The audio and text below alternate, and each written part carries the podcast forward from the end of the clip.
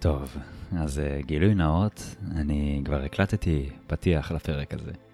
ממש uh, צמוד להקלטה שעשיתי עם גלית לוין, כבר הקלטתי, בדרך כלל אני אוהב להקליט את הפתיח לפרק צמוד לפרק, כי אז הוא מאוד מאוד רלוונטי, אבל עבר יחסית לא מעט זמן מהרגע של ההקלטה עד לרגע שהפרק הזה עולה לאוויר.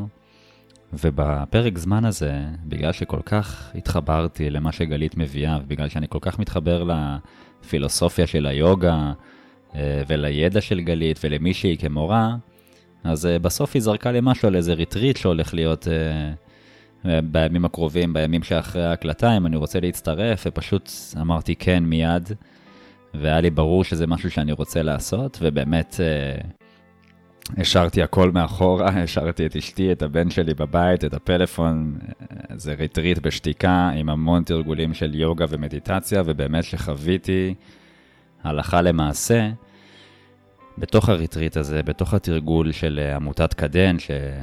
שמנוהלת על ידי גלית והוקמה על ידי גלית, חוויתי את כל הידע הזה שאנחנו מדברים עליו בתוך הפרק הזה, אשכרה בגוף שלי. הצלחתי לראות את האופן שבו ההכרה שלנו עובדת, הצלחתי לפתח את היכולת שלי להשתמש בה יותר טוב ממה שהשתמשתי בה עד היום.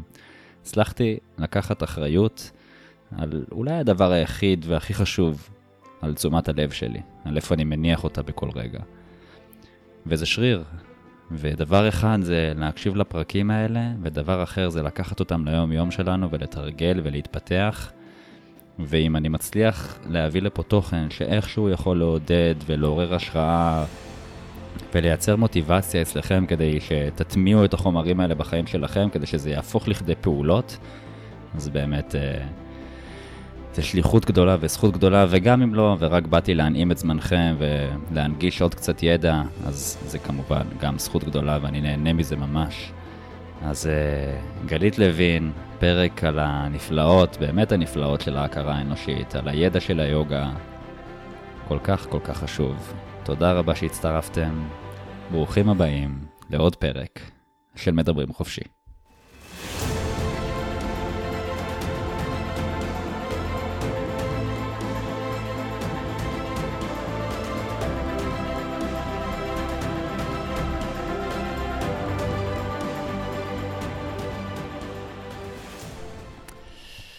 אז כמו תמיד, אה, תודה רבה לכל מי שמצטרף להאזין לנו לפרק המשותף הזה, ואני חייב להגיד שאני מאוד מתרגש, כי באמת, אה, אני חושב שכמה חודשים לא הקלטתי פרק אה, עם אורחת, ואפילו שכחתי את ההרגשה המדהימה ואת הזכות הגדולה שיש בלשבת עם אנשים שהקדישו את חייהם כדי לשרת אנשים אחרים וכדי לחקור את העולם של ההתפתחות האישית, הרוחנית, את העצמיות, כל הדבר הזה.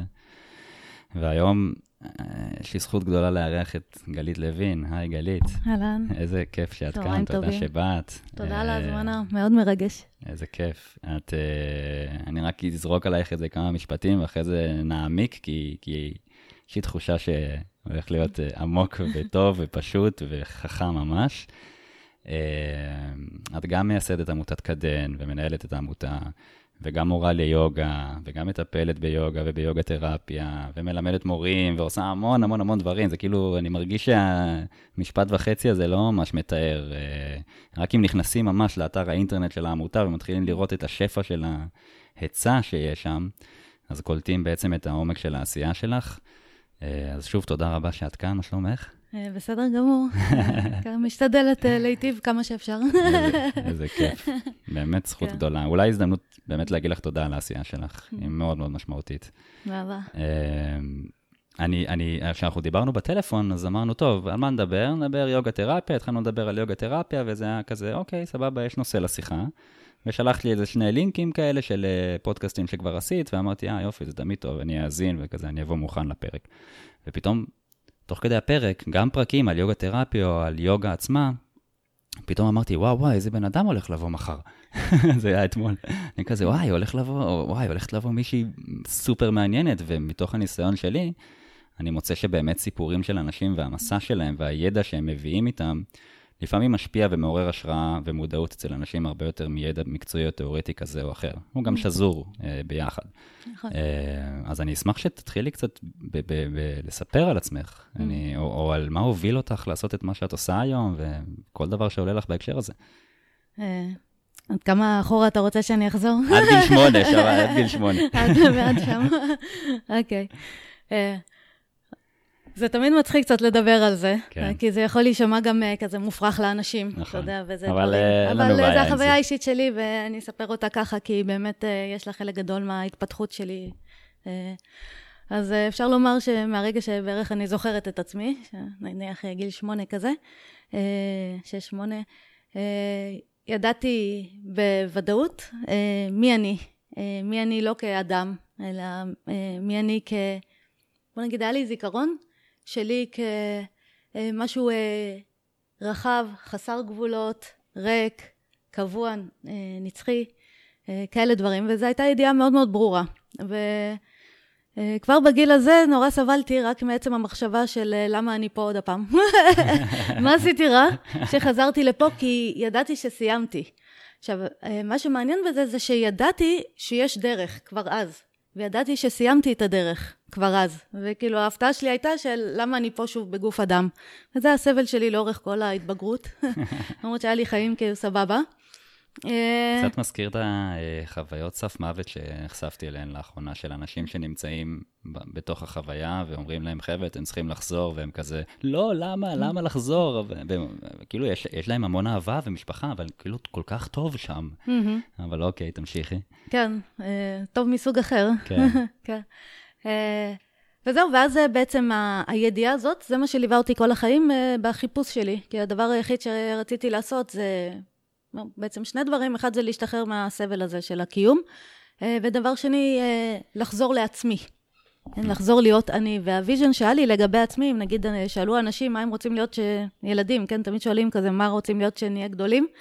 אז ב vision שלי של מה הייתי רוצה להיות כשאני אהיה גדולה, זה היה רק להיות בלי כלום בעולם הזה. להיות ריקה, להתהלך בלי כלום. אה, עכשיו, אז לא הבנתי את זה, למה זה ה vision. היום אני יודעת שזה היה בעצם השאיפה הזו שלי למה שהיוגה מגדירה כ kaivalya, שזו מילה מאוד מעניינת, שהפירוש שלה זה לבדות. או בעצם הכוונה היא להיות במצב הטהור שלנו. לא מצוותים, לא צמודים לשום דבר שהוא שונה מאיתנו. אה, אז היה לי את ה vision הזה כבר אז, ואז פעלתי אך ורק בשביל להגשים אותו, אה, ואני יכולה להגיד שהשגתי את מה שרציתי. היום אני מבינה שזה לא קשור לכמה יש לנו, או אין לנו, זה פשוט לגלות את הטבע שלנו הטהור, הריק, וה... שהוא נפרד מכל הדברים האחרים. זאת אומרת, זה נקודה ממש מעניינת, אה, וזה מעלה לי שתי שאלות, אולי שאלה ו, והבהרה, כמו את אומרת, יש איזו תפיסה בעולם הרוחני של כזה להשתחרר כל הזמן ממה שיש לנו, נכון? להפסיק להיצמד, לעזור, לא צריך כסף, לא צריך בגדים וזה, ואת אומרת שכשאתה מבין מי אתה באמת, אתה מבין שזה לא חשוב. נכון. אז אתה יכול להיות גם עם הרבה כסף ועם הרבה תוצאות וכל מה שאתה רוצה בעצם, אבל זה, כשאתה מגלה מי שאתה באמת, זה... אולי בעצם אנחנו מדברים על כלי כדי להגיע לשם, אולי תכף ניכנס לזה, אבל השאלה שעלתה לי, זה איך חיית בתור ילדה מתבגרת בחברה או בסביבה, שאת יודעת, מקדשת אה, ערכים אחרים, אה, והילדה באה ואומרת, אני לא רוצה להיות אה, שוטרת או רקדנית, אני רוצה להיות בלי כלום. איך בכלל הסביבה יכולה להכיל דבר כזה? כן, אז לשמחתי, קיבלתי תנאים הכי מתאימים שיכולתי בשביל. הידע שהגעתי איתו ובשביל ההתפתחות שלי. אז גדלתי במשפחה שהדבר היחיד שהיא אמרה זה שנעשה מה ש... או נגיד ההורים שלי, כן, ובכלל כל המשפחה, שנעשה רק מה שעושה לנו טוב. ולא היה שום מידה, שום מידה של איזשהו אה, לחץ חברתי, וואו. צורך לעמוד באיזה שהם שאפו להורים סטנדרטים. שלך. כן. עכשיו, זה לא במקרה. אני, ברור לי שקיבלתי את התנאים האלה כדי שאני לא אצטרך להתעסק עם אה, זוטות אה, ולאכול פלונטרים, כמו שהרבה אנשים אוכלים, על מה אני אמור להיות, ואתה יודע, לרצות את ההורים וכאלה. אז לא היה לי, והיה לי את כל התמיכה לעשות כל מה שרציתי. ואז נגיד בין גיל 20 ל-30, הדבר היחיד שעשיתי היה לטייל בעולם. שזה, יש לזה חלק מאוד גדול בהתפתחות שלי. והיה לי את כל התמיכה מההורים שלי, אף פעם לא אמרו לי, את צריכה לחזור, את צריכה להחליט ללמוד, את צריכה לעשות משהו. אה, אז זה היה קל. מהמם. כן. ואוקיי, אז לאן זה הוביל אותך בעצם? כל, נגיד, הטיול הזה של 2030, לאן לקח אותך? למה דווקא ליוגה? כן, זה לקח אותי קודם כל לגילוי העצמי, לעשות את, אה, שוב, כל הדרך, אבל בחיים האלה, עד שהגעתי להבנה המלאה של שהכל בסדר. וזהו, וליוגה דווקא לא נחשפתי בטיולים. הקשר היה זה שכל התובנות שהיו לי, בגלל שטיילתי בצורה מאוד אה, קיצונית, תמיד מאוד לבד, בלי לפגוש אדם, רק בטבע, אה, לישון וואו. בחוץ, כזה, לא טיולים כמו שעושים היום עם טלפון. וכל הזמן נשארים מחוברים. אני כאילו לגמרי התנתקתי. ובניתוק הזה גילית, כאילו, מכיוון שהכל, זה לא שהתחברתי, זה שכל הדברים המיותרים נשרו. Mm. ואז נשארתי לבדי, כן, בטבע שלי. אנחנו לא מתחברים לשום דבר, אנחנו רק מתנתקים מדברים שהצטברו עלינו שהם שונים מאיתנו. קחי אותי אה. נגיד לאיזה חוויה כזו שאת זוכרת שהיא מאוד משמעותית מהטיול, שבה אה. הבנת איזה משהו מאוד מאוד עמוק שמלווה אותך גם היום. כן, אז uh, החוויה, יש כמה חוויות שאני אשתף בקטנה. Uh, חוויה אחת, שתי חוויות או שתי תובנות שהיו לי באוסטרליה כשהייתי. זה היה שאני um, יכולה להיות מאושרת זה היה אחרי סבל, כל השנים של הסבל, של, לא בגלל דברים שהיו בעייתיים במציאות, רק בגלל העובדה שאני פה. אז היה חוויה של אושר מאוד מאוד גדול, שונה מאושר אחר, אה, ואז הייתה את התובנה שאני אה, יכולה להזכיר לעצמי, אף פעם לא לשכוח שאני יכולה להיות ככה מאושרת. כלומר, ידעתי שאני הולכת שיש את המצב הזה, ושאני הולכת לזכור אותו. זה היה כתגובה למשהו שחווית או שראית, או... לא, מה... רק תגובה לזה של, של הזמן שביליתי לבד. כן? Mm. שירדו כל ה... תמיד הרגשתי שהחברה נורא סוגרת עליי. כי החברה, אנשים בכלל, כאילו כל מפגש עם בן אדם שם עלינו מין אה, תכונות. אה, תכונות אופי, אנשים תופסים אותנו בצורה מסוימת. תמיד הרגשתי שאיך שהם תופסים אותי, זה בכלל לא אני. הם תופסים דברים שהם, שההכרה שלהם תופסת. אבל הם לא קשורים אליי, אז הרגשתי תמיד שזה נורא מצמצם אותי. ואז כשהייתי לבד, כל הדברים האלה לא היו, כי לא היו לידי אנשים שיתפסו אותי בצורה מסוימת. ואז וואו. הייתה את ההתרחבות הזאת. זה, זה, וואו, נשמע מרתק. ו... וואו, לא יודעת לי מלא שאלות. אה, אני רוצה ללכת לכיוון שגם עלה לי אתמול כשצפיתי באחת ההקלטות שלך, ש...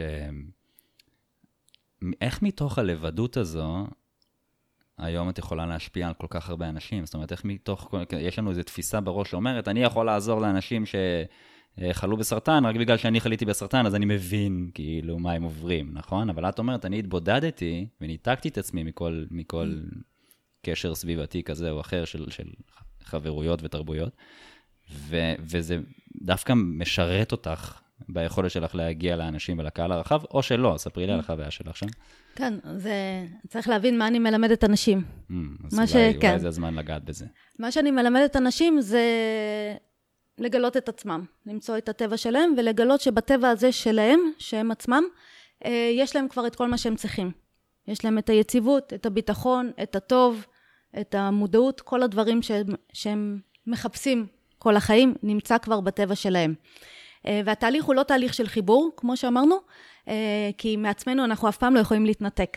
אז זה לא תהליך של התחברות, זה רק תהליך של אה, ניקוי, כמו של תהליך של טיהור. אם נגיד הייתי רוצה לטהר זהב, אני מוציאה גוש זהב מהאדמה, או כן, זהב מעורבב עם אבן ועם עוד כל מיני דברים, ואז אני עושה לו תהליך של טיהור. כל דבר שהוא לא זהב, אני שמה בצד, עד שנשאר זהב לגמרי.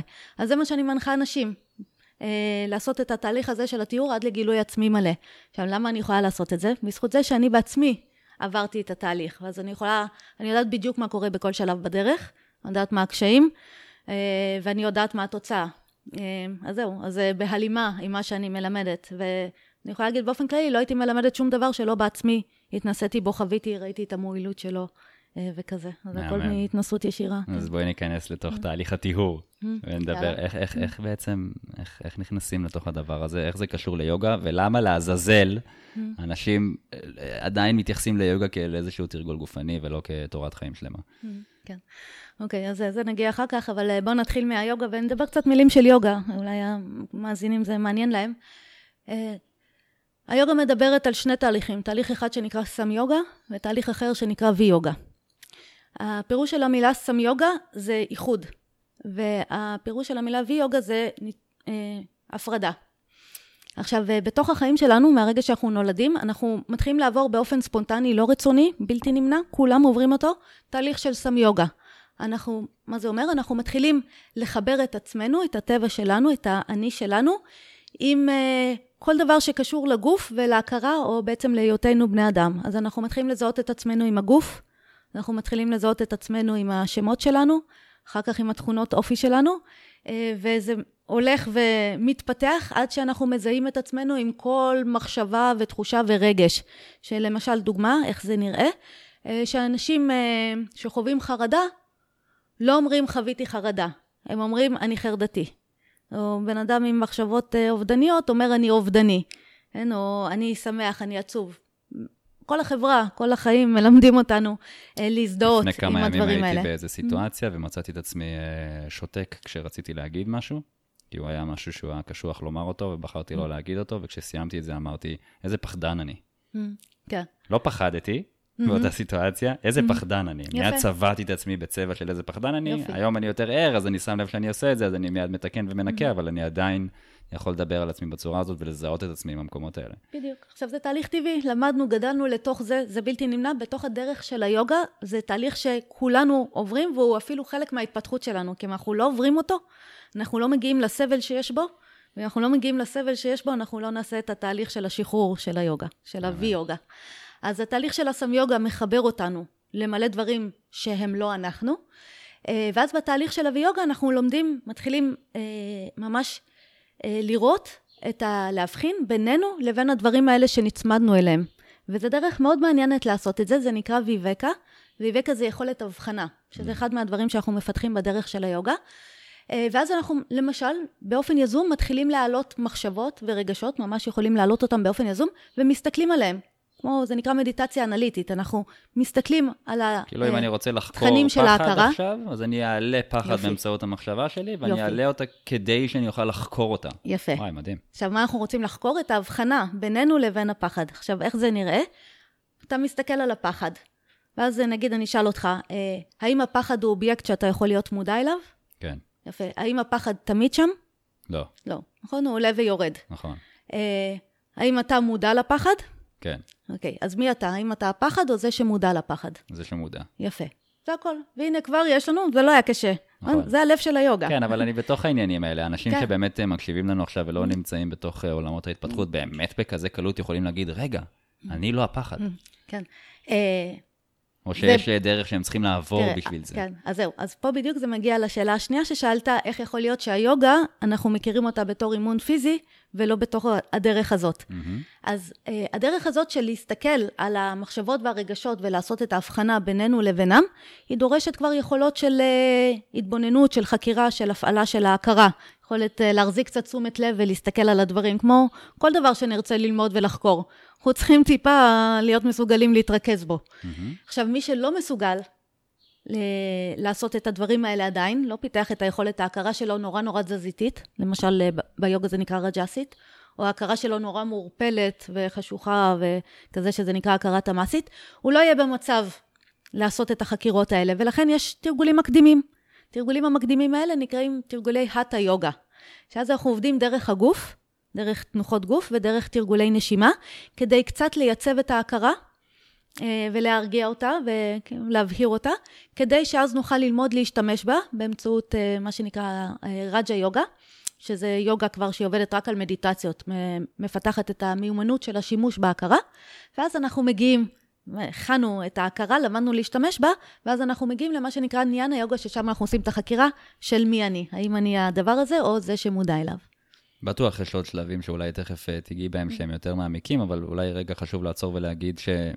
שזה כמו אה, שובר את התפיסה, שוב, בפעם המי יודע כמה בתוך הפודקאסט הזה של אה, יוגה האטה אה, יוגה, לצורך העניין, היוגה שאנחנו מכירים פה, היוגה הגופנית, היא לא כדי להיות יותר חזק או גמיש בגוף שלנו, היא mm-hmm. פשוט כדי להכין את המערכת שלנו לשלב הבא, נכון. שבו אנחנו יכולים להתחיל לתרגל mm-hmm. את התודעה שלנו, להתרכז במשהו, ואז אם אני יכול להתרכז במשהו, אני יכול להתחיל לחקור אותו. Mm-hmm.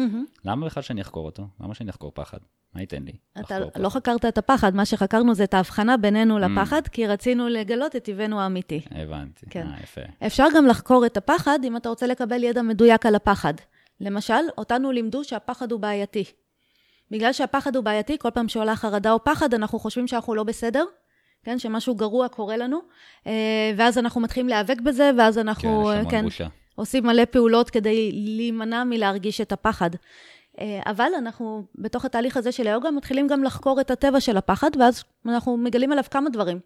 שהוא זמני ומשתנה, אה, שהוא בלתי נמנע, הוא לא בחירה שלנו, אה, שהוא חלק מהמנגנון ההישרדותי של המערכת שבא לשרת אותנו, אבל שהוא גם לא תמיד מועיל, כי פחד מול תהום זה סבבה, אבל פחד מול אה, נהיגה או לעמוד אה, מול כיתה ולהציג את הפרויקט סיום הוא פחות סבבה אם הוא גורם לי לא לעשות את זה. אז עכשיו, הפחד הוא בלתי נמנע, הוא לא בעייתי, אה, אבל אז אנחנו לומדים שהוא לא תמיד משרת, או הפעולה האוטומטית שהוא רוצה לייצר לא תמיד משרתת, ואז אנחנו לומדים לפעול יחד עם הפחד. ואחד הדברים היפים זה שאנחנו מגלים זה שהפחד, או החרדה, זה אחד הדברים החשובים לאנשים אה, לגלות, שהם בסך הכל תוצר אה, שמעיד על זה שאנחנו אוהבים דברים ושיש דברים שיקרים לנו. כי אנחנו חרדים או מפחדים, כשרק כשיש משהו שהוא יקר לנו, מפחדים לאבד את החיים, מפחדים שהילדים שלנו ייפגעו, מפחדים שניכשל. זה רק מעיד על זה שיש דברים שאנחנו אוהבים ורוצים להצליח בהם. אז השינוי הזה של הידע על הפחד, גורם לפחד להפסיק להיות מקור לסבל, ודווקא מתחיל להיות משהו שמשרת אותנו ומאפשר לנו להתחיל לפתח מודעות ופעולה מודעת בעולם. כן, זה, זה גם אה, משהו שחשוב להגיד אותו, כי, כי יש המון uh, פעמים בתוך העולם שבו אני נמצא, ואנשים שאני מלווה, וגם בתוך התהליך האישי שלי, כמו איזה כמיהה להפסיק לפחד. נכון. שלא יהיה יותר, זה לא נעים, זה לא, זה לא מועיל, זה לא משרת אותי בשום דבר, זה רק מעצבן ומציק, ואני מרגיש שהוא מנהל אותי. אז רק ברגע שאני אפסיק לפחד, אני אדע שהצלחתי. ואת באה ואומרת פה דבר אחר לגמרי, שאנחנו רוצים לפחד, אנחנו רוצים גם להשתמש בו בתור משאב, אולי אפילו אפשר לומר. גם, ורוצים לאמן את היכולת שלנו להתמודד יחד איתו. זאת אומרת, באיזשהו שלב, כן. כשאני אהיה מספיק מודע, אני אוכל גם לפחד וגם לעשות משהו אחר ממה שהוא אומר לי לעשות לצורך העניין. נכון, אני רק אדייק, אנחנו לא רוצים לפחד, בלתי נמנע לנו לפחד. בלתי נמנע. כלומר, זה חלק מהמנגנון התקין הטבעי של המערכת הזאת. אז הניסיון לבטל אותו, זה ניסיון ש...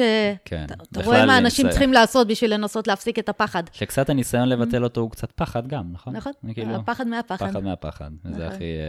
אה, החרדה מהחרדה, אלה הבעיות. אם היינו מבינים שחרדה זה לגמרי תקין, ולא היינו חרדים ממנה, זה היה עוד רגש שעובר ביומיום, כמו שמחה, כמו עצב, כמו כל דבר אחר. אם כבר נגעת בחרדה, אז בואו בוא ניכנס לזה רגע, כי אני באמת uh, חושב שזה משהו שהוא מאוד רלוונטי. יש המון היום אנשים שסובלים מחרדות, uh, ואולי אפשר לתת להם ערך קטן פה, והשאלה mm-hmm. שעולה לי בהקשר הזה זה, אוקיי, אני ואת פה, המיקרופונים, אמנם מלחיץ והכול, יש קצת זהבה בצ'כי, אבל לא יותר מדי. אנשים שנמצאים בתוך איזשהו התקף חרדה מאוד גדול, לא בטוח שיהיה קול בתוך התודעה שלהם שיגיד, זה הכל בגלל שאתה אוהב את החיים, זה הכל בגלל שאתה רוצה לחיות. הם, הראש שלהם יגיד להם, אתה עומד למות, כאילו, אתה, זה, זה התקף חרדה קלאסי, אתה, אתה פשוט עומד למות, אתה לא יודע מה קורה לך, אתה מרגיש שאתה עומד להשתגע. יש משהו שאפשר לעשות שם, או שפשוט לחכות שזה יעבור? ולעשות את העבודה אצלך בעמותה אה, ולבוא ללמוד כי משהו קורה. כן. אז יש אה, הרבה מאוד דברים שאפשר uh, לעשות, וגם צריך להבין שכשהיום בן אדם חווה חרדה, מה שעולה לו זה לפי הידע שיש לו על חרדה, מה שלימדו אותו. ואם היו מלמדים אותו דברים אחרים מגיל צעיר, היו עולים לו כן. תוך כדי ההתקף דברים אחרים. מה שיש אז... לך עד המשבר זה מה שיעמוד לרשותך כן. כשאתה בתוך משבר. בדיוק. אז, אז אין לנו בעיה עם זה. אז אם למדנו, גדלנו בתוך עולם שאומר חרדה זה בעייתי, אז ברור שכשיהיה לנו את ההתקף חרדה, אז אנחנו נחשוב שזה בעייתי, ואז אנחנו נחשוב שאנחנו הולכים למות, וקורים לנו מלא דברים איומים ונוראים. בתוך התהליך הזה שאני מדריכה אנשים, ואני עובדת עם המון אנשים עם חרדה, ותוצאות מדהימות, מדהימות לתהליכים האלה, מה שהם אה, לומדים לראות זה שבעצם החרדה בסך הכל מעידה על זה שהם אוהבים דברים, אף אחד לא חרד לג'וק, אבל כולנו חרדים לילדים שלנו, אז זה בסך הכל מעיד על זה שיש להם לא שפע. לא חרד לחייו של ג'וק. כן. אנשים חרדים מג'וקים. מג'וק, כן, אבל אף אחד לא חרד לח... שלג'וק יקרה משהו, כן. לחייו של ג'וק, וכולנו חרדים לזה שיקרה משהו לילדים שלנו או לעבודה שלנו. ממש. בסדר? אז זה בלתי נמנע. אה, ואז כשאנחנו מבינים שהחרדה היא בסך הכל מראה עד כמה המערכת שלנו תקינה, ועד כמה יש לנו שפע בחיים, כי בעצם ככל שהשפע גדל, אנחנו רואים גם החרדה גדלה. אז תחשוב שאתה עכשיו בתוך התקף חרדה, במקום מה שיעלה לך, מה שיעלה לך זה שאוי ויי, משהו איום ונורא קורה לי, אני הולך למות, מה שיעלה לך בראש זה, וואו, ההכרה שלי כל כך תקינה, והנה, אני אוהב מלא דברים, אז ברור שאני אחווה חרדה, ועכשיו, איך אני ממשיך לפעול יחד עם החרדה הזאת בעולם? כן? כי כבר אין במה לטפל. זה, זה כמו כשאתה חווה שמחה, האם אתה אומר, אוי ויי, אני חווה שמחה? משהו איום ונורא קורה לי? לא. נכון? כי לימדו אותנו שהשמחה היא אה, בסדר. אה, הבנתי מה את אומרת. אתה כן. מבין? אז זה... כבר יעלה לך גישה אחרת לגבי החרדה באותו רגע של ההתקף. ואני אגיד לך לאן זה לוקח אותי, ות... ו... ואולי תעזרי לי לחבר את זה, זה פתאום לוקח אותי לזה שבתודעה שלנו אנחנו כל הזמן עסוקים בלפתור בעיות. נכון? Mm. זה כאילו אם קורה משהו שהוא לא נעים או לא נוח, או Mm. לימדו אותי לצורך העניין במהלך השנים שחרדה זה לא טוב, אז כשזה קורה אני חייב לפתור את זה, נכון? אני חייב לעשות משהו לגבי Mm. זה. אם כואב לי, אני חייב לקחת כדור. אם, אם אני פוחד, אז אני חייב להעיף את הפחד, או כל מיני דברים כאלה, ואנחנו מבינים, בתוך, מתוך מה שאת אומרת, מה שאני מבין, וגם מתוך הניסיון שלי, זה שרוב הבעיות נפתרות מעצמן. כאילו ככה אני רואה את זה בסופו של דבר. כאילו, רוב, רוב הפתרונות שאנחנו מציעים לבעיות מייצרות עוד, עוד בעיות שאחרי זה נצטרך לפתור אותן גם. זה כמו מין לופ לא נגמר נוירוטי כזה. את מתחברת לזה? אה, אני אגיד את זה קצת אחרת. מה שאנחנו מגלים זה שאין בעיות. שהכל הכל תקין. שכל הדברים שהיום הגדרנו אני כבעיה... כאילו עדין, את לוקחת אותי לקצה. כן. שמה שהגדרנו כבעיות הם למעשה תפקודים מאוד תקינים של המערכת, ואני אתן לך דוגמה לגבי מה שאמרת. עכשיו, אני רק אגיד בסוגריים, אתה משתמש במילה תודה, אני לא משתמשת במילה תודה, אני משתמשת במילה הכרה. אוקיי, זה יש. יש הבדל כן, משמעותי? יש הבדל משמעותי. אה, אוקיי, אז אני לא... אה, עכשיו אם אני תרצי יודעת- לגעת בזה גם, את אם מוזמנת. זה בסדר רגע שאני ארחיב על זה, סתם. כדי, כי זה לדייק את המושגים בינינו. בטח. במילה תודה, אין הפרדה בין מודעות להכרה. Mm. זה דבר אחד ושהוא לא לגמרי ברור, וזה וואי, השפה נכון, גם. אני כל הזמן, גם כשאני מדבר עם אנשים, אני כזה אומר, תודה, רגע, לא, מודעות, רגע, תשומת לב. אני הולך להשתמש נכון. בהכרה. חבר'ה, תדעו. הכרה להשתמש בהכרה. ומודעות. הכרה ומודעות. ואנחנו אלה שמודעים להכרה שלנו. אנחנו אלה שמשתמשים בהכרה. עכשיו, אולי שווה להגדיר רגע מה זה הכרה. לכי על זה. הכרה זה הדבר עכשיו, הזה שעכשיו, ברגע זה, כולנו משתמשים בו, בשביל להקשיב למה שנאמר, בשביל לחשוב על מה שנאמר, ובשביל להוציא פעולה החוצה. זה אה, הכלי. שאיתו אנחנו ממציאים אה, טילים ו- ופצצות אטום וציורים ומוזיקה. ומתקשרים, ורואים, וקולטים. וחרדים. כן, בדיוק, עושים כן. הכל, דרך ההכרה. בן אדם חסר הכרה, בן אדם לא פעיל בעולם הזה. בן אדם עם הכרה פעילה, קולט, מעבד בעין ופועל. בסדר? ומוציא מהמם. קלט החוצה. אה, אה, פלט. אז אחלה מילה הכרה. כן, בסדר? אז uh, כשאנחנו מדברים uh, uh, על ההכרה שלנו, אנחנו כל כך מעט מכירים אותה. Uh, הסיבה שאנחנו מכירים אותה כל כך מעט, זה כי גם כשיש אה, חוקרים מוח, חוקרים את המוח, לא את ההכרה. מהמם. וגם, אה, בוא נגיד, מה שהגיע אלינו משנים מהעבר בנוגע להכרה האנושית, זה ידע לא כל כך מדויק, שמתאר אותה קצת כמו מפלצת, מלאה בכל מיני תשוקות ודברים איומים ונוראים, ואגו, ודברים כאלה שצריך, והפרעות שצריך לטפל בהם. אבל התפיסה של היוגה היא שונה לחלוטין, היא אומרת, ההכרה היא מכשיר. המכשיר הכי מדהים שהאבולוציה יצרה, שבא לשרת אותנו. אבל אם זה מכשיר, אנחנו צריכים כמו כל מכשיר אחר ללמוד מה הוא עושה, איך להשתמש בו, איך לתחזק אותו ולהפעיל אותו בהתאם. ואם נעשה את זה, אנחנו נראה שההכרה משרתת אותנו. בואי נדבר רגע על ההבדל הזה, כי אני מרגיש שהוא כאילו ברור לי, לא ברור לי כזה, זה חמקמק לי בין ההכרה לבין המוח, כי, אנחנו, כי המדע כל הזמן מדבר על המוח גם באותה שפה, המוח הוא מכשיר, בוא נלמד איך המוח עובד, ובוא נוכל, אה, בוא נלמד איך אפשר לקחת אותו לטובתנו וכזה, אוקיי, okay. אז השאלה שלך נפלאה, כי זה בדיוק אחת ההבחנות שהיוגה עושה והמערב לא עושה. אה, היוגה מבחינה בין האיבר לתפקוד שלו. במערב, האיבר והתפקוד הזאת זה אותו דבר, אז אני אתן דוגמה. למשל, הלב. הלב זה האיבר. התפקוד שלו זה הדופק שהוא מייצר. עכשיו, הלב כלב שווה משהו? לא. לא. הלב כלב הוא סתם חתיכת רקמות בשר, אפשר לאכול אותו. אה, מה שמעניין זה התפקוד של הלב, העובדה שהוא מייצר את הדופק שמאפשר לכל אדם לזרום במערכת. מהמם. אותו דבר עיניים. בסדר? עיניים כעיניים לא שוות כלום. הראייה היא מה שמעניינת בעיניים. בסדר? כי העיניים סתם הם, כן, סתם גולות, לא יודעת מה נעשה איתם. בטח אנשים גם אוכלים את זה. כן, גם את זה. אתה מבין? ואותו דבר המוח. המוח הוא סתם איבר. אה, כאיבר, שוב, אפשר לאכול אותו, אפשר לעשות אותו סתם אוסף של רקמות, ביוגה זה נקרא אנה מאיה. זה הרובד של החומר. אבל מה שמעניין זה התפקוד של המוח, שזה ההכרה. וזה כבר נכנס לרובד שנקרא פרנה מאיה, שזה בעצם התנועה, או בוא נגיד ככה, הפרנה מאיה זה מה שמניע את האיברים. מאפשר לכל התפקודים להתרחש. זה מה שמאפשר לעיניים לראות, ללב לדפוק, למוח לחשוב, אה, כן, לפעול, כל הדברים האלה. אז... אה, אני לא, אני חייב להגיד שאני לא בטוח שהבנתי עד הסוף. את בעצם אומרת, היוגה עושה הבחנה בין המוח לבין התפקוד של המוח, לצורך העניין כשאנחנו מדברים על הכרה. המדע לא עושה את ההבחנה הזו? לא. הם חוקרים את המוח, הם חוקרים רק את החומר. הם לא מדברים על הכרה. הם רק מחפשים לראות אה, זרמים חשמליים, אזורים במוח פעילים, כאלה דברים. אבל אף אחד לא חוקר את ההכרה האנושית. וההכרה האנושית זה אחד הדברים המדהימים. אה, המוח הוא האיבר שלה, כן, שמאפשר את הפעילות, אבל ההכרה היא זו שמעניינת, וליוגה יש ידע על ההכרה כל כך מדויק, כל כך מדויק, ובגלל זה יש את כל התחום הזה שנקרא פסיכו-יוגה. כל ה... אה, כן, ה, להבין את הפסיכולוגיה של האדם לפי התפיסה של היוגה, של ההכרה אה, לפי היוגה, וזה כל כך מדויק וכל כך יפה, שזה, אתה יודע, כל כך הרבה יותר רחב ממה שהמערב היום יודע על המוח. וואי, זה, זה, זה נשמע ככה, mm. חבל על הזמן. אוקיי, אז איך ממשיכים מכאן? אז הבנו את ההבדל בין הכרה לבין תודעה, הבנו את ההבדל אפילו בין הכרה לבין מוח. Mm-hmm. כן, ואז כל הלימוד, מה שאני עושה עם אנשים, אני מלמדת אותם שהכרה היא מכשיר שבא לשרת אותם, mm. ושהעבודה היחידה שלהם זה ללמוד איך להשתמש בו. אה, ולמשל, יש שתי פונקציות, אם נחזור למה שדיברנו קודם, מה הוביל אותנו. זאת אומרת, רגע, רק שנייה, אני חייב, אני חייב רגע, כדי שאני אהיה איתך על הגל ואני לא אאבד את ההקשבה mm. שלי. Mm. כי אני מרגיש שאני מתחיל לאבד אותה. ההכרה והמוח, זה, גם, זה שני מכשירים במובן הזה. זאת אומרת, גם המוח הוא מכשיר, וגם ההכרה היא מכשיר. לא, זה אותו אחד, זה אותו אחד. רק ההכרה זה התפקוד, והמוח זה האיבר. ואת מלמדת אנשים על ההכרה. כן. הבנתי. יאללה, אז בוא נלמד על ההכרה. אוקיי, על התפקוד. זה מה שמעניין אותנו. כן. אה, ואז, היום, כל הלימוד הוא, אני אגיד, זה לימוד מהתנסות ישירה.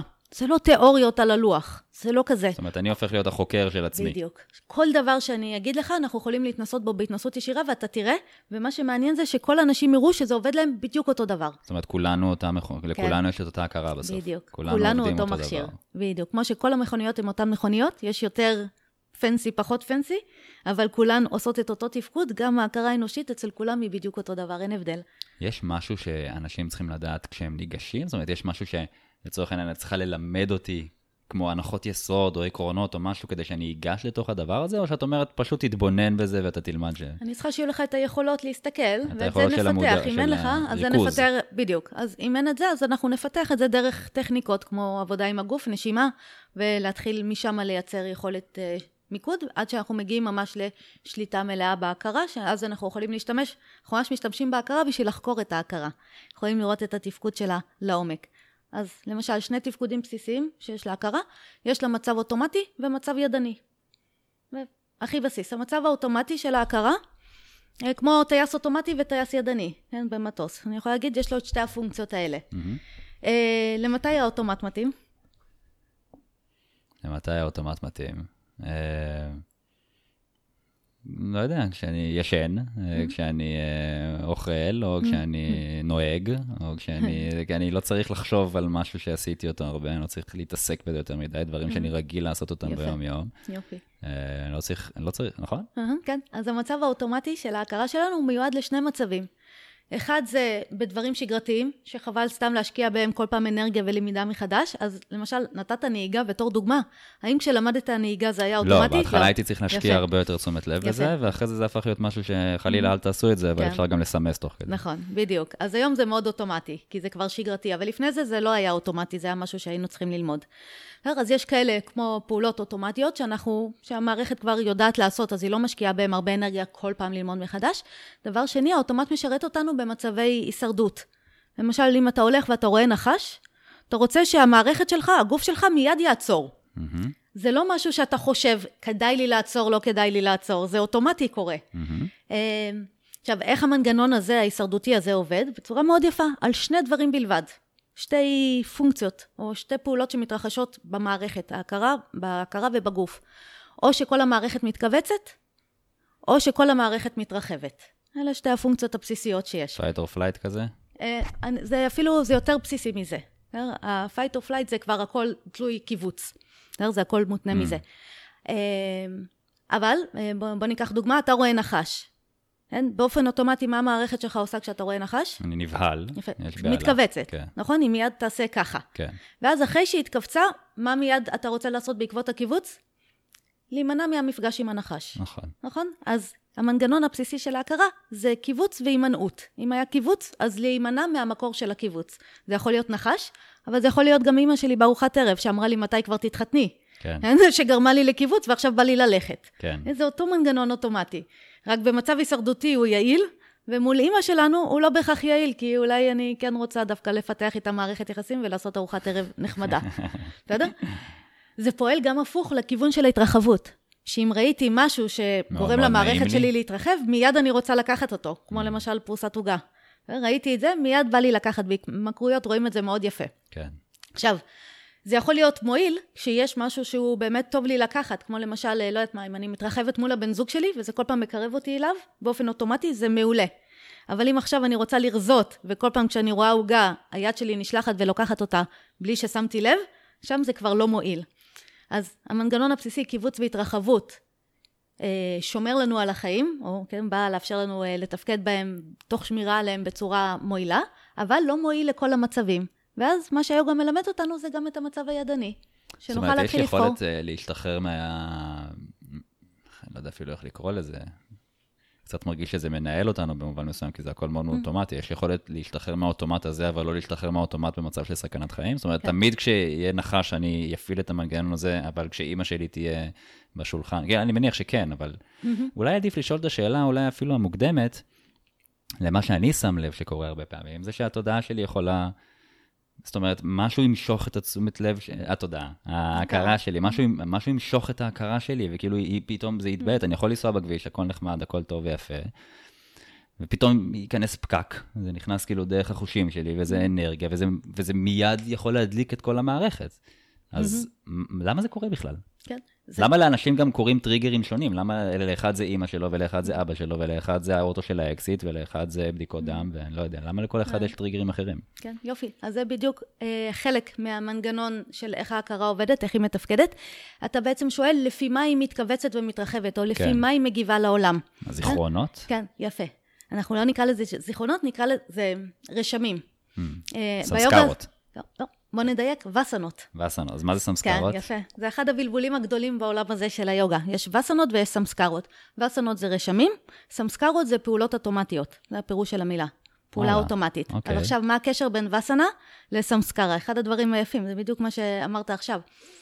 אה, וסנה זה אומר, יש לנו רשמים במערכת שאומרים על דברים אם הם טובים או רעים. למשל, נחש מקוטלג אצלנו כרע. למה? כי הוא פוגע בקיום. אה, ודברים אחרים, לא יודעת מה, אה, אה, מערכות יחסים נגיד, יכול להיות מקוטלג אצלנו כטוב. למה? כי זה תומך בקיום. עכשיו, מאיפה קטלגנו דברים כטובים ורעים? מאיפה? כל התנסויות החיים שלנו. הכניסו לנו לראש. יש גם דברים שאנחנו באים איתם, אבל גם כן, לא. כן, כאילו, גם אנחנו באים איתם, אבל גם... תינוק יפחד מרעש חזק, יקרה לו משהו מרעש חזק לצורך העניין, לא לימדו אותו שרעש חזק זה מסוכן או משהו, אבל הוא פתאום יתחיל לבכות, או פתאום... זאת אומרת, הוא בא עם זה כן, ביולוגית ידע, כזה. נכון, יש ידע כזה ביולוגי, אפשר להגיד שאנחנו באים איתו, שהמערכת שלנו יודעת כבר ממה להימנע וממה לא, mm-hmm. אבל גם יש ידע שמלמדים אותנו, שאומרים לנו זה טוב וזה רע, אה, כבוד זה חשוב, נימוס זה טוב. אה, ולערוף ראשים זה רע. אה, ככה, כל הזמן מלמדים אותנו. עכשיו, כל בן אדם יש לו ממש, זה ניסוי שאני תמיד עושה עם אנשים, אני נותנת להם אה, לעשות טבלה עם שלוש עמודות של טוב, רע, רע וניטרלי. ואומרת להם מלא מושגים, וכולם רואים שהם יכולים תמיד לקטלג לפי טוב ורע. עכשיו, כשהמערכת שלך רואה משהו שהוא טוב, או אני אגיד לפני זה, הטוב והרע, כשאתה אומר זה טוב וזה רע, זה וסנה. זה אומר שיש לך רושם. איך הרושם הזה נוצר? למשל, מהתנסויות החיים שלנו, זה לא חייב להיות דברים שאמרו לנו, זה גם דברים שחווינו. אז נגיד אם הלכת עם אבא שלך לים כשהיית קטן, ואבא שלך טבע בים, איזה וסנה יהיה לך על ים? רע. רע. אבל אם הלכת עם אבא שלך לים והיה כיף, איזה וסנה תהיה לך? טוב. של טוב. בחרת את זה? לא. לא, זה תוצר של ההתנסות. אתה לא בחרת. ועכשיו הווסנות האלה יושבות לנו במערכת, וכשאנחנו פוגשים את העולם בזמן הווה, אנחנו פוגשים אותה דרך הווסנות שלנו. אז עכשיו, למשל, תדמיין את הילד הזה, לא אתה, ילד שהלך עם אבא שלו לים, אבא שלו טבע. מבחינתו, ים זה רע. Mm-hmm. עכשיו אתה בא, אומר לו, שנתיים אחרי, עשר שנים אחרי, אתה בא ואומר לו, בוא לים. מה יקרה למערכת שלו בצורה אוטומטית? הוא ייבהל. יפה, כן. היא תתכווץ. למה? כי ים בשבילו זה רע. עכשיו, זה יכול אפילו ללכת למעגלים יותר רחוקים, נכון? זה כאילו, עכשיו גם אה, בגד ים זה רע, ועכשיו גם אה, בכלל, אולי הצבע הכחול יכול, נכון? זה אפשר נכון, זה... יכול להיות זה, אבל כל דבר שמזכיר אפילו. כן, כן, זה פשוט אוסף של רשמים שאומרים, הדברים האלה הם רעים, או כל מה שקשור לזה זה רע. ועכשיו, הילד הזה התכווץ, אמרת לו, בוא לים, הוא מתכווץ. איזה פעולה הוא יעשה בעקבות הקיבוץ? פעולה אוטומטית? הוא יבוא, יגיד לך, אני בא לים, הוא יגיד... לא, הוא יימנע. יימנע, יגיד, כן. אני לא בא לים.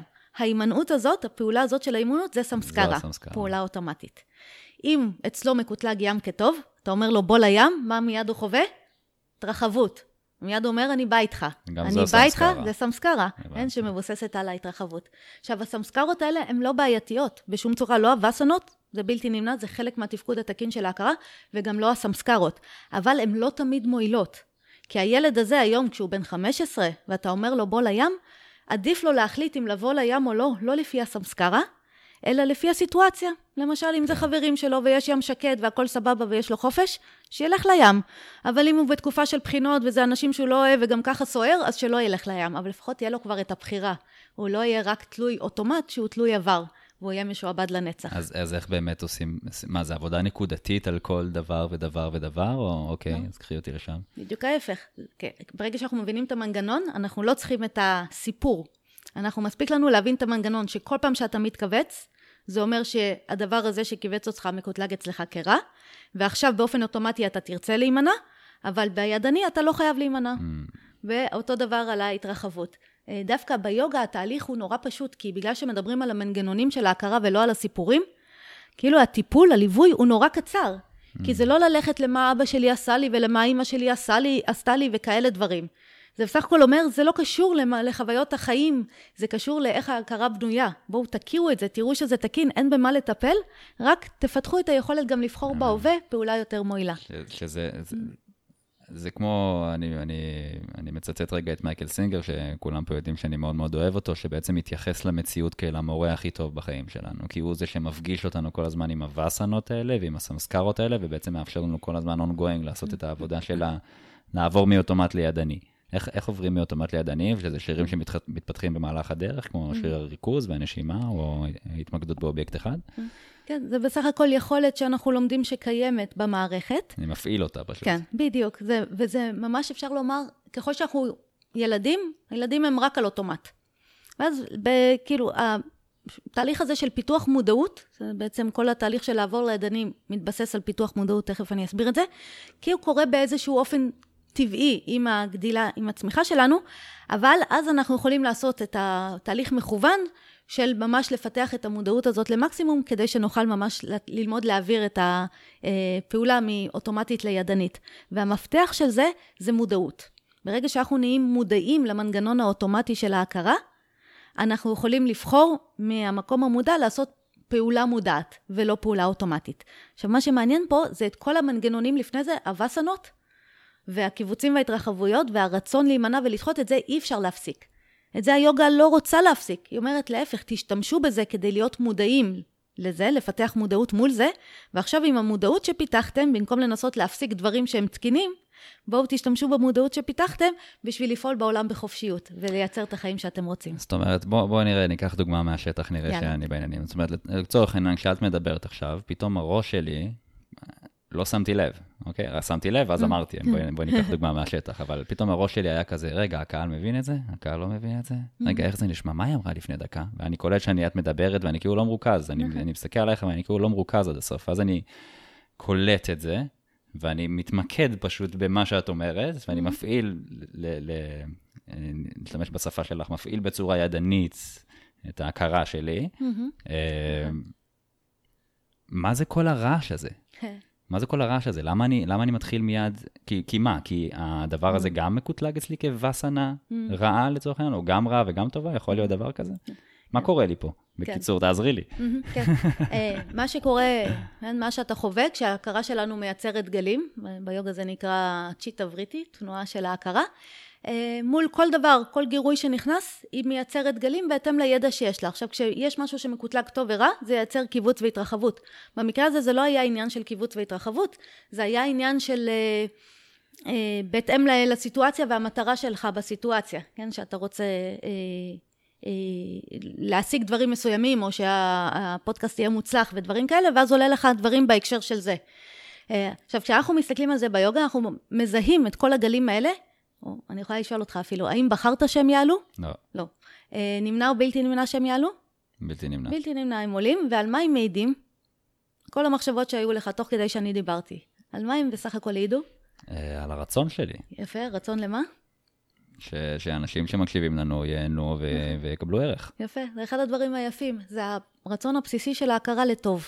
אבל, אבל אולי יש פה גם פחד.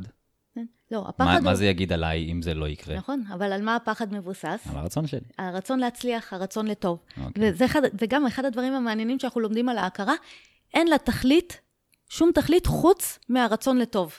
זה מה שהיא מתוכנתת לעשות, היא תמיד תמיד תמיד תרצה שיהיה טוב. ובגלל זה כשקשה לנו ואנחנו מכווצים, מיד היא תחשוב איך אפשר להחליף את זה למשהו נעים. או כשנעים לנו, היא תמיד תחשוב איך אני יכול לקבל עוד מזה. כי, כי נעים, כאילו, הווסנה של נעים זה, זה טוב, בגלל זה? כן, הזמן... הנעים זה מייצר התרחבות במערכת, וזה מפעיל, את, אם תראה, את המנגנון הזה של לרצות עוד מזה. ועל זה הכרה בנויה, על התכנות הזה של קיבוץ התרחבות, כדי לגרום לה לפעול. אז רגע, אני אאתגר את זה טיפה כדי לראות. זאת אומרת, ילד קטן לצורך העניין, שאני לא יודע אם זה קורה, אבל אולי דרך אה, פעולות כאלה ואחרות. כאב זה טוב, כאב זה טוב, בוא, כאב זה טוב, כאב זה טוב, אז התודעה שלו, כשיהיה לו נעים, הוא ירצה ללכת דווקא לכאב. כן, למשל, אה, כל המקום הזה של אה, סאדו מזו, כן? לא מבין בזה, אבל כן, מכיר את המילים. כן, אבל אנשים שאוהבים כאב. אם תשאל אותם אם כאב זה טוב או רע, מה הם יגידו? כאב זה טוב. ובגלל זה המערכת שלהם רוצה את הכאב. אם הם היו חושבים שכאב זה רע, הם היו ממשיכים להימנע ממנו. עכשיו, האם זה כאב הוא טוב או רע? כאב הוא כאב. יפה. זה גם אחד הדברים שאנחנו לומדים. בלתי נמנע שיהיו לנו וסנות שמקטלגות את הדברים כטובים ורעים, אבל זה אישי. זה כבר תלוי, שוב, מה למדנו וההתנסויות חיים שלנו. למעשה, הדברים הם רק הדברים. כאב זה כאב, פחד זה פחד, אה, כלב זה כלב. כן? אין שם טוב ורע. אז זה מאוד מעניין לראות את זה. ואוקיי, אז אדם שעשה את כל הדרך הזאת ובאמת מגיע לאיזושהי תפיסה שהדברים הם בדיוק כפי שהם, והוא מפתח את היכולת להיות עם mm-hmm. הדברים בדיוק כפי שהם, mm-hmm. איך נראה את זה במציאות? מה, מה, מה, מה נראה עליו? כן. מה, מה הוא יהפוך להיות? Mm-hmm. זה מעניין, השאלה הזאת. מבחינת ההכרה שלו, מה שעובר לו בראש, לא יהיה שום הבדל. יש שקט. ב... לא, לא בדיוק ההפך. ההכרה תעבוד בדיוק אותו דבר כמו ההכרה שלך. אין שום הבדל, ההכרה שלי עובדת בדיוק כמו ההכרות של כל התלמידים שלי. היא משתוקקת ודוחה, היא שמחה ועצובה, היא רוצה להצליח, היא לא רוצה להיכשל, בדיוק אותו דבר. אני אפילו לא מנסה לווסת את זה. זה לא מעניין, זה אוטומטי, זה תקין, אין שם בעיה, לא בזה צריך לטפל. ההבדל יהיה היכולת שלו לפעול בצורה מודעת בתוך סיטואציות, לא משנה מה ההכרה שלו רוצה לייצר באותו רגע במצב אוטומטי. אז מה שאתה תראה למשל, אה, ניקח את הדוגמה עם אימא, וזה סיפור, אני תמיד לא נותנת את הדוגמה הזאת, כי זה הרבה אנשים, זה, זה העניינים שלהם, תמיד במערכות יחסים האלה עם ההורים, עם, ה, עם הבני זוג. אז למשל, זה יכול להגיע לסיטואציה שברגיל, אה, אימא שלי תמיד מעצבנת אותי, ואני תמיד בסוף מתפרצת עליה, ותמיד ארוחת ערב נחמדה הופכת לסיוט. אה, אז אימא שלי עדיין תעצבן אותי, אה, אבל הפעולה שלי תהיה לא מבוססת על העצבים האלה, זה דווקא תהיה פעולה שמייצרת קרבה. אז מה שאתה תראה זה את השינוי בפעולות של הבן אדם. אתה תראה אותו פתאום הרבה יותר, עם הרבה יותר אפשרויות פעולה. וכבר לא רק באוטומטים, שכל פעם שאתה לוחץ לו על הכפתור הזה, הוא ישר uh, מתפרץ. אה, זה ההבדל. וכמה מתוך, אה, אני שואל מתוך המסע האישי שלי, שבאמת אה, בשמונה שנים האחרונות העמקתי בכל מיני אה, גישות, שיטות, אה, גם, גם ביוגה, ולא מעט מהן מציעות טכניקות. טכניקות של ממש החלפת מחשבה במחשבה, כמו פונו פונו לצורך העניין, mm. ותרגול של כמה פעמים ביום להגיד לעצמנו משהו, כמו לקחת אחריות, אני אשתמש במילה הזו רגע, על, התודע, על ההכרה שלנו ועל מה שהיא מייצרת, ולייצר במודע mm. פעם אחר פעם משפטים שונים מאוד מהמשפטים שאנחנו מייצרים, עד כמה הטכניקות האלה יעילות לעומת ההבנה והחקירה וההעמקה. זה נשמע כמו זה כזה מערבי כזה, נכון? יש, יש פה איזה בעיה, קח הנה, כאילו תלביש mm. על הכאב, על מה שלא הולך, תלביש נכון. משהו, שזה אחלה, כן? Mm. אני לא חושב שצריך לסתור את זה. אה, והדרך השנייה אומרת, שמע, באיזשהו שלב אתה תצטרך אה, להיפגש עם הדבר הזה למטה, ש, שעליו אתה רוצה להלביש את כל הטכניקות האלה, ולשאול את עצמך, רגע, למה, מה קורה שם בכלל, מה, מה הולך שם? אני אשמח לשמוע את ההתייחסות שלך. כן. אה, אז אני אתחיל דווקא מההבחנה של היוגה. אה, שזה מאוד יפה. כל היוגה מתבססת על אה, פילוסופיה שנקראת פילוסופיית הסנקיה, לא יודעת אם שמעת על זה. לא. אבל זה הבסיס התיאורטי לכל ההתפתחות של היוגה. היוגה זה הטכניקות, והסנקיה זה כמו המפה. היא אומרת אה, מה זה העולם, איך הוא בנוי, מה התכלית שלו, מה התפקיד של בן אדם בתוך העולם, איך הוא בנוי, מסדרת הכל, ואז כאילו מסבירה את התהליך התפתחות של הבן אדם בעולם. והיוגה אומרת איך לעשות את התהליך הזה. אז הן עובדות ביחד. עכשיו, יש טקסט שנקרא סנקיה קריקה. והוא נפתח, הוא אומר, יש הרבה מאוד סוגים של סבל, ויש הרבה שיטות שמכוונות אה, לתת פתרון לסבל. אבל כל השיטות נותנות פתרון זמני לסבל, בעוד היוגה נותנת פתרון מוחלט לסבל, פתרון סופי לסבל. ואז, איך זה קשור למה שאמרת? כשאתה אומר, אני מחליף מחשבה במחשבה, כמה פעמים תצטרך לעשות את זה? כמו שלמדתי נהיגה כנראה. כל שזה- החיים אה, אתה תצטרך לעשות את זה. אה, כי תמיד יהיו לך מחשבות לא נעימות, ואז עם הטכניקה שלך, זה כל פעם שיש מחשבה לא נעימה, אני מחליף אותה בנעימה, אתה תצטרך לעשות את זה אינסוף פעמים לא, אבל בחיים. אם אני נגיד מקדיש עשר דקות בבוקר, כמו נגיד אני מתכנס לאיזושהי מדיטציה, Mm. ואני ממש בוחר להגיד לעצמי משהו, כמו מנטרות, ואפילו Mm. מדמיין את זה ומשתמש בכל הכלים של ההכרה, אה, זה ישפיע על החיים שלי. זה ישפיע, אבל נקודתית, וכל פעם אתה תצטרך לייצר את זה מחדש. וכל כן. פעם שיהיה לך קשה, אתה תצטרך עכשיו להגיד, טוב, אני שנייה צריך להתכנס פנימה נכון. ולשכנע את עצמי שהכל בסדר. נכון. אז זה נותן מזור זמני לסבל. אה, ובניסיון שלך, כל פעם שיש מחשבה לא נעימה, להחליף אותה לנעימה, זה בסך הכל המנגנון האוטומטי של ההכרה, שאומרת, כל פעם שלא נעים לי, אני רוצה להחליף את זה לנעים. בסדר? זה המנגנון הבסיסי ההישרדותי, אז אתה נשאר באוטומט, אין פה שום התפתחות. Mm. ביוגה, לעומת זאת, אנחנו אומרים, הפתרון לסבל, או הפתרון למצוקות, הוא קבוע, כי מה שאתה עושה, אתה לא מנסה לשנות שום דבר בהכרה. אתה רק בא ומסתכל על ההבחנה בינך לבין ההכרה, ומבין שלא משנה מה קורה בהכרה, בין אם היא מתרחבת או מתכווצת, שמחה או עצובה, אתה לא זה ששמח ועצוב, ואתה לא זה שמתכווץ ומתרחב, אתה מודע לתפקוד של ההכרה. אז זה קצת כמו, אם ניתן דוגמה, נגיד אתה היום שאתה עושה תאונה עם הרכב. הרכב שלך נסרט או נדפק. אתה יודע שזה הרכב נדפק, למרות שאנחנו אומרים, אה, אה, כשיש פאנצ'ר, אנחנו אומרים, יש לי פאנצ'ר, זה לא לנו, אנחנו יודעים שזה לרכב. אה, אותו דבר קורה ביוגה. בסוף אתה אומר, אוקיי, פה יכול להיות פאנצ'ר, פה יכול להיות טוטלוס, יכול להיות מלא דברים, דפיקות, שריטות, אבל אני זה שנוהג בדבר הזה. כן. לא אני נדפקתי ונסרטתי. אין, אין ו- שום דבר שהוא שלי שהוא אני, כן. בעצם. לא שום דבר שהוא, ש... שאני, שהוא שייך לי, שהוא הוא יש לנו אני. את הגוף הזה לחיים האלה, כמו יש כלי הרכב יש הזה. לנו- בסדר? זה הכלי רכב שלנו, הגוף וההכרה. אה, אבל זה עדיין רק כלי רכב. אה, ולמשל, בבאגavad גיתא זה מתואר מאוד יפה. אה, יצא לך לקרוא את הטקסט? לא. אחד הטקסטים היפים של היוגה, כל מתרגל יוגה חייב, חייב להכיר את הטקסט הזה. שם המתאר מאוד יפה אומר, המודעות אה, לוקחת ופושטת גופים כל הזמן. כן, אז זה ממש כאילו אנחנו מקבלים גוף לחיים האלה, משתמשים בו לתהליך התפתחות שלנו, לעשייה שלנו בעולם. כשהוא מתבלה, אנחנו, זהו, מחליפים אותו, מקבלים גוף אחר. אז עכשיו, זה לוקח כאילו לדיון על גלגולי נשמות וכזה, אני שמה את זה בצד, לא צריך להאמין בגלגולי נשמות או דברים כאלה, אבל מה שכן אנחנו נראה זה כשאנחנו עושים את הדרך של היוגה, אנחנו ממש רואים שאנחנו מתחילים להפעיל את הגוף, את ההכרה, ממש כמו מכשיר. ואנחנו מתחילים לראות שלא משנה מה קורה, שם אנחנו בעצם, לנו באמת לא קורה כלום, כי אנחנו יכולים לראות את המעבר בין שמחה ועצב, ולראות שאנחנו בסך הכל נשארים מודעים לשמחה ולעצב, אבל לא אנחנו שמחים ועצובים. אה, ואז זה נותן לנו את ההבחנה הזאת. יופי, אני שמח שזה בא ממך, כי הרבה פעמים אני מדבר על הדברים האלה, ואת באה עם כל הניסיון שלך, ועם השפה העשירה ועם הידע, ומעבירה את זה, וזה, לי לפחות זה מאוד מאוד ברור, ואני, חשוב לי שזה גם יהיה מאוד ברור למי שמאזין לנו, ואני רוצה באותו הקשר, אה, כמו להביא גם את הקול של המאזינים, שמחפשים, את יודעת, הם רוצים להמשיך עם החיים שלהם רגיל, וללכת לעבודה, ולהיות עם הבן זוג, ולאכול פיצה וכזה, וגם קצת לשפר את חוויית החיים שלהם. ו... ואני שואל, גם, גם מתוך המקום האישי שלי, עד כמה באמת נדרש פה שינוי באורח החיים, אה, או שיש פה איזה כלי, שתיים, שלוש, שאת אומרת, בוא, הנה, אני פה, פה זה יעזור לך, תתקתק את זה ויהיה בסדר. ועד כמה אנחנו באמת צריכים כן. להפוך את הקערה על פיה.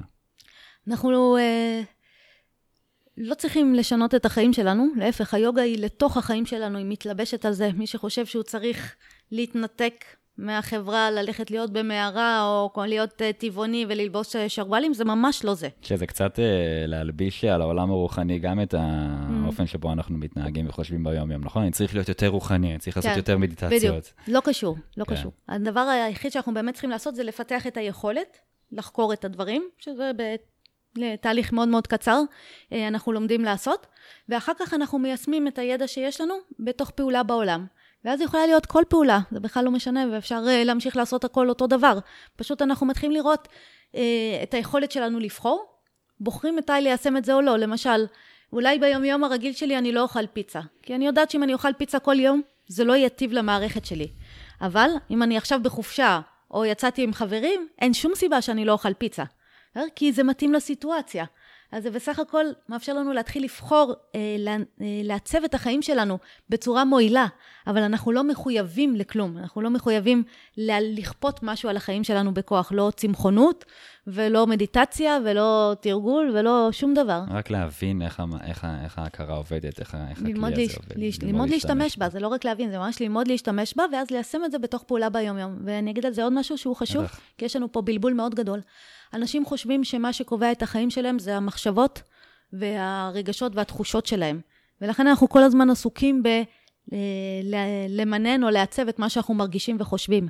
אבל מבחינת היוגה, למחשבות ולרגשות ותחושות, הם בלתי נמנעים, אבל הם לא בשום צורה קובעים את החיים שלנו, הדבר היחיד. מה שאת אומרת פה סותר כאילו כן. את כל עולם נכון. העזרה העצמית, נקרא נכון, לזה, נכון. בעידן ה-New Age. נכון, נכון, ואת כל החשיבה החיובית וכל הדברים האלה. הדבר היחיד שקובע את החיים שלנו, זה הפעולות שאנחנו עושים. ואני אתן לך דוגמה פשוטה. העובדה שאני ואתה פה, קשורה למה? היא תוצר של מה? וואי, אין סוף. רק כאילו... פעולות. עצם העובדה שאתה. קמת בבוקר וארגנת את כל המרחב הזה, ועצם העובדה שאני נכנסתי לאוטו ובאתי. אבל זה גם תוצר של המון דברים. אבל אם רק היינו חושבים על זה, ואם רק היינו רוצים, ואם רק היינו זה ולא היינו פועלים, האם היינו פה? לא. לא. אתה מבין? אז זה רק פעולות בסופו של דבר קובעות. עכשיו, לפני זה, יכול להיות שהיו לך מיליון התלבטויות. בא לי להמשיך, לא בא לי להמשיך. בא, זה, אני, היה לי התלבטויות, יש לי זמן, אין לי זמן. זה בלתי נמנע. היה לנו אינסוף מחשבות מנוגדות ורגשות ותחושות לגבי זה. אבל מה קבע את העובדה שאנחנו פה? רק העובדה, הפעולות שעשינו. וככה זה כל החיים שלנו, איך שהגוף שלנו נראה, זה לא תוצר של מה בא לי לאכול או לא בא לי לאכול, זה תוצר של מה אכלתי. איך זה משתלב, זה, זה, זה מעניין ממש, mm-hmm. איך זה משתלב עם, עם uh, כל, כל הנושא הזה לאחרונה, uh, על חוקי היקום והבריאה והמשיכה, שבעצם עוסקות בלהוריד מאמץ, ו- ולא להתעסק בפעולה עצמה, אלא בלשנות את uh, רמת האנרגיה והרטט שלנו בגוף בכל מה שקשור למשיכה. את מכירה את ה... אני לא מכירה, אבל זה לא יועיל. לא יועיל. ואני כבר יכולה להגיד לך, כי העולם הזה... הוא בנוי לא על פעולות. זה לא מושך דומה מושך כזה, זה לא, זה לא, הדברים האלה לא, לא נכונים לתפיסתך? כן, יש לגמרי, דומה מושך דומה, ומבחינת... המחשבות משפיעות על רמת התדר שלי ועל האנרגיה שלי כן. וכל הדבר הזה. שהיוגה למשל מסתכלת על המערכת האנושית, היא מתארת אותה כבנויה מחמישה רבדים, מה שנקרא פנצ'מאיה, אולי שמעת את המודל הזה. Mm-hmm. והיא מתארת אותו מאוד יפה, שני רבדים עמוקים של תכלית וידע, מה שמעניין אותנו זה ההכרה. הפרנה, האנרגיה והגוף, כן? זה דברים שקל לנו יותר אה, לראות ו- ולתפוס. בידע למשל, הרובד היותר מעודן זה הרשמים האלה שדיברנו עליהם. אבל אה, יש את הרמה הזו של ההכרה, אה, האנרגיה והגוף. ואז שם, כן, יש הכל, בעצם הכל משפיע על הכל. אז אם ההכרה שלי מתכווצת, את הקיבוץ אני ארגיש גם בגוף. זה לא שהרבה פעמים למשל אנשים בחרדה אומרים, אבל אני מרגיש את זה נורא חזק בגוף. זה לא אבל. זה ברור שאתה תרגיש את זה גם בגוף וגם באנרגיה וגם בהכרה. אז כשאני שמחה, כל המערכת מתרחבת, כשאני עצובה, כל המערכת מתכווצת. אה, מכיוון שאנחנו קולטים אחד את השני, אז אם אני רואה שאתה שמח, ואני רוצה שתהיה שמח, אני אתרחב יחד איתך. אם, אני, אם אתה עצוב, ואני, למשל, אם אני רוצה שתהיה עצוב ואתה עצוב, אני אתרחב, אתה תתכווץ. אבל אם אני רוצה שאתה תהיה שמח ואתה עצוב, אז אני אתכווץ. אנחנו כאילו, מושפעים. בדיוק, אז אנחנו תמיד מושפעים בכל מקרה. כן. אבל זה לא מה שיקבע את הפעולות, את החיים שלנו. מה שיקבע זה מה אנחנו נעשה. אז אני יכולה מצד אחד להתכווץ או להתרחב, אבל אם הפעולה שלי תהיה אחרת, זה לא מה שיקבע, זה לא מה שישפיע. אני מאוד אוהב את זה, כי זה כאילו כמו, לא כאילו, זה כמו מוריד את הדברים לקרקע, מה שנקרא ברמת היום-יום. נכון. שבסוף יש פה פעולה שאתה נכון. נדרש לעשות, והיכולת שלך, אם אני רגע מתחיל לסכם פה את כל השיחה שלנו, אז היכולת שלך להיות ער למה שההכרה שלך לצורך העניין אומרת, או היכולת שלך, או פיתחת את היכולת להתרכז, ואז להיות ער במה שההכרה אומרת, ולהבין את איך שהיא עובדת, אז אתה גם יכול לבחור, א', מה לעשות איתה, וב', גם מה הפעולה שאתה עושה במציאות ביחס למה שהיא אומרת לך. היא יכולה mm. להגיד לך, אה, אל תוריד את הזבל. עזוב, מה עכשיו תוריד את זה? Mm. שהיא תוריד את הזבל. תוריד מחר כשאתה יורה את זה. Mm. אתה יכול ממש להגיד, תודה, נשמה, על העצה, אחלה עצה. אתה אולי פעם הייתה יעילה, אני עכשיו מוריד את הזבל, כי חשוב לי נניח להשלים ולסיים את היום כשהמטבח נקי. לזה את מתכוונת? זה בדיוק זה, תיארת את זה מאוד מאוד יפה. אז אנחנו ממש מפתחים מודעות לתפקוד של ההכרה האוטומטי, רואים שהוא תקין, ומחייכים אליה, ומאוד אהבתי את זה שבאופן טבעי אמרת, אני אדבר איתה, אני אגיד לה שזה, כאילו שזה בסדר, שיכול להיות שהיא רוצה שאני עכשיו לא אוריד את הזבל. ואז הדבר הבא שאנחנו עושים, מסתכלים החוצה על המציאות ואומרים, אבל מה המטרה ומה תהיה הפעולה המועילה פה? ואז אני אומרת, אוקיי, המטרה שלי שהבית יהיה נקי ולגמור את כל המשימות שלי היום, אז מה הפעולה המועילה? לא ללכת עם ההכרה עכשיו ולא לעשות כלום כמו שהיא רוצה, אלא ללכת ולהוריד את הזבל. זאת אומרת, את מדברת גם על זה שלהגדיר מטרות זה דבר שהוא מאוד מאוד חשוב, לדעת לשם מה אני עושה את מה שאני עושה. אה, אני אגיד את זה כאילו, אפילו איך- אחרת, בכל סיטואציה שאנחנו נמצאים, יש שם כבר מטרה. אני לא מדברת על מטרות ארוכות טווח, אתה תראה שאין רגע אחד בחיים שלך שאתה לא יודע למה אתה נמצא בו. אפילו אם זה, אתה שוכב עכשיו על הספה ולא עושה כלום, ואני אשאל אותך למה אתה שוכב פה, מה תגיד לי? אני נח. נח, בדיוק. אז העבודה שלנו יכול היא להיות כזאת. שקשה לי לפעמים להגיד מה המטרה של מה שאני עושה. יכול כן. להיות שיש לנו קצת קושי לא, להודות כן. במטרה. כי אתה מסתכל רחוק, אתה מנסה להגיד, למצוא איזושהי תכלית גדולה, ואנחנו אומרים, Mm. לא, בתוך המטרה עצמה, למשל, אתה עכשיו באוטו נוהג. אני אשאל אותך, מה המטרה? למה אתה פה בתוך האוטו? מה תגיד לי? להגיע ממקום למקום. בדיוק. אתה, אתה לא סתם. עכשיו אתה פותח את המקרר, עומד ככה. ואני אשאל אותך, מה המטרה? למה? רוצה לאכול. תמיד, תמיד, תמיד, בכל סיטואציה שאנחנו נמצאים, יש את המטרה למה הכנסנו את עצמנו בכלל לסיטואציה הזאת. ואני אתן דוגמה, אה, עוד, כמה זה מועיל, הדרך הזאת של הפעולה המודעת, החופשית, שאנחנו לומדים לעשות. אה, למשל, אם דיברנו על חרדות, בן אדם שנוהג ועולה לו חרדה, ברגיל, מה שהמערכת האוטומטית תרצה לעשות זה להפסיק לנהוג, ואנשים לאט לאט נמנעים מנהיגה, כן, יותר ויותר. אה, בדרך הזאת שאנחנו עושים, הוא ילמד לראות את החרדה, הוא יראה שההכרה שלו רוצה להפסיק לנהוג, אבל הוא יגיד, ואז הוא יסתכל על הסיטואציה ויגיד, אבל למה אני באוטו? אני באוטו כי אני רוצה להגיע לחבר. אז מה המטרה, מה הפעולה המועילה? פעולה המועילה זה להמשיך לנהוג.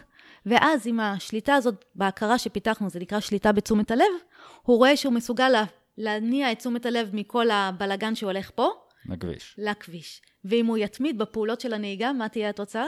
יגיע לחבר. הוא יגיע לחבר. ומה יקרה לכל החרדה וכל הדברים שהיו? ייעלמו לאט לאט. היו לא רלוונטיים בשום צורה לחיים שלו, כן. מבין? אז תחשוב שאפשר סוף סוף ביוגה להרגיש הכל, לחשוב הכל, להיות חרדים ובדיכאון ועם מחשבות אובדניות ועם תשוקות ודחיות והכל, אבל אם אנחנו יודעים לפעול בחופשיות בעולם, מה שיעצב את החיים שלנו זה הפעולות, ולא כל הבלגן הזה של ההכרה שאין לנו שליטה עליו והוא תקין. גם ככה. כאילו, אני מתפתה לסיים פה, אבל יש Mm. לי כאילו עוד שאלה אחת, שאולי אפילו מבלבלת, אבל כן חשוב לי לשמוע את ההתייחסות שלך. איך אני בכלל יודע, או יודע לזהות, מתי אני בחרתי שההכרה, או מתי אני בחרתי את המחשבה, כמו להגיד לה, תודה על העצה, נשמה, אני מוריד את הזבל היום, או תודה רבה שאת אה, חרדה לקיום שלי, אבל אני רוצה להגיע לחבר, ואני יודע שאני צריך להתרכז. איך אני יודע לזהות בכלל מתי זה אני ומתי זה היא? כן, זו שאלה מאוד uh, טובה, והדרך שלנו לשאול, uh, לדעת את זה, אנחנו שואלים האם בחרתי את זה. Mm. ואתה תראה, אם ת, תשחק את המשחק הזה לאורך היום. מדי פעם תמצא את עצמך שוטף כלים ואתה במחשבות כאלה זה. ואז תעצור, תשאל, האם בחרתי את המחשבות האלה? אתה תראה שלא בחרת. אבל את השאלה הזאת בחרתי. כן, בדיוק. אה, ואז תגיד, אוקיי, אז אני עכשיו מחזיר את תשומת הלב שלי לשטיפת כלים. האם בחרתי את זה? כן, את זה בחרתי. ואתה תתחיל לראות את ההבדל בין המנגנון האוטומטי למנגנון הידני. גלית, מהמם. נראה לי שבאמת נגענו פה בנקודות מאוד מאוד מאוד חשובות, ו... ויש המון המון ערך, ואני מרגיש שזה פותח שיחה לבאמת עוד הרבה דברים. אני משרן אותך לפרק נוסף, כי אנחנו בשמחה. רוצים... אה, כמה שתרצה, אני... עכשיו גם יש לי זמן, אז אה, בשמחה. יופי, אנחנו רוצים לדבר גם על יוגה תרפיה ועל בריאות ועל כל הקשר של הדבר הזה, ויש המון המון תוכן כל כך חשוב, שבאמת יש לו את הפוטנציאל לשנות חיים. לי, כאחד שכל הזמן לומד במקום הזה, היה לי סופר מלמד, והרגשתי שאני באמת מחכים פה תוך כדי שיחה, וזכות מאוד מאוד גדולה עבורי גם להעביר את הידע הזה הלאה. אה, ובהזדמנות הזאת אני שוב רוצה לברך אותך על העשייה שלך ולהזמין אנשים להיכנס לתוך האתר של העמותה, אה, דפי הפייסבוק למיניהם, אני גם אשים פה לינקים בתוך התיאור של הפרק. אה, שפע של תוכן, המון תוכניות ממש ממש משמעותיות. תודה על זה. את רוצה להגיד עוד משהו בהקשר הזה? אני באמת אה, שמחה שאתה מזמין אנשים לדברים האלה. יש לנו גם ערוץ אה, פודקאסט מאוד עשיר עם מלא מלא הרצאות. ותכנים, וגם אולי מילה על אה, פרויקט חדש שיש לנו, שאני חושבת שהוא מאוד חשוב. רגע. לשמוע, כן. זה נקרא פרויקט דרך חיים, זה פרויקט של חבר'ה צעירים, בני 20 עד 30, שבעצם מעבירים את כל הידע הזה לגילאים, ספציפית לגילאים האלה, כי בגילאים האלה יש הרבה מאוד בלבול, וזה הגילאים שאנחנו צריכים ללמוד לקחת אחריות על החיים שלנו. גם זה אה, עדיין רך כזה, אפשר עדיין אה, יותר יותר קל, יותר כן, קל. זה גם הזמן שיש בו, יש בזה צורך, כי עד, ה- תחשוב, בגילאים האלה, עד אחרי צבא, כאילו עד הצבא, אה, תמיד היה איזשהו מבוגר אחראי. Mm. ופתאום אחרי צבא, אין להם מבוגר אחראי, אבל גם אין להם את הכלים להתחיל לבחור ולדעת מה לעשות ומה נכון. נכון. אז שם לקחתי חבר'ה צעירים בגילאים האלה, שהשתמשו בידע הזה, ראו שהוא מועיל להם, ועכשיו רוצים בעצם לחלוק אותו עם אחרים, והם מלמדים, לא אני מלמדת. אז זה נקרא פרויקט דרך חיים. וזהו, והוא ממש עוזר לאנשים בני 20 עד 30 שמתמודדים עם בלבלות וחרדות ודיכאונות וכל המערכות יחסים עם ההורים וכאלה דברים, קצת לקבל כלים איך, מה זה, ללמוד על ההכרה ואיך להשתמש בה.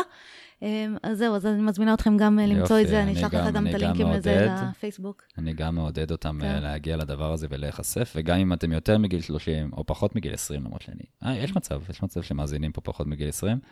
אה, יש עוד תכנים שאני בטוח שיכולים לתת כן, ערך גם בתוך בוודאי, העשייה בוודאי. של העמותה. יש הרבה מאוד לכל גיל.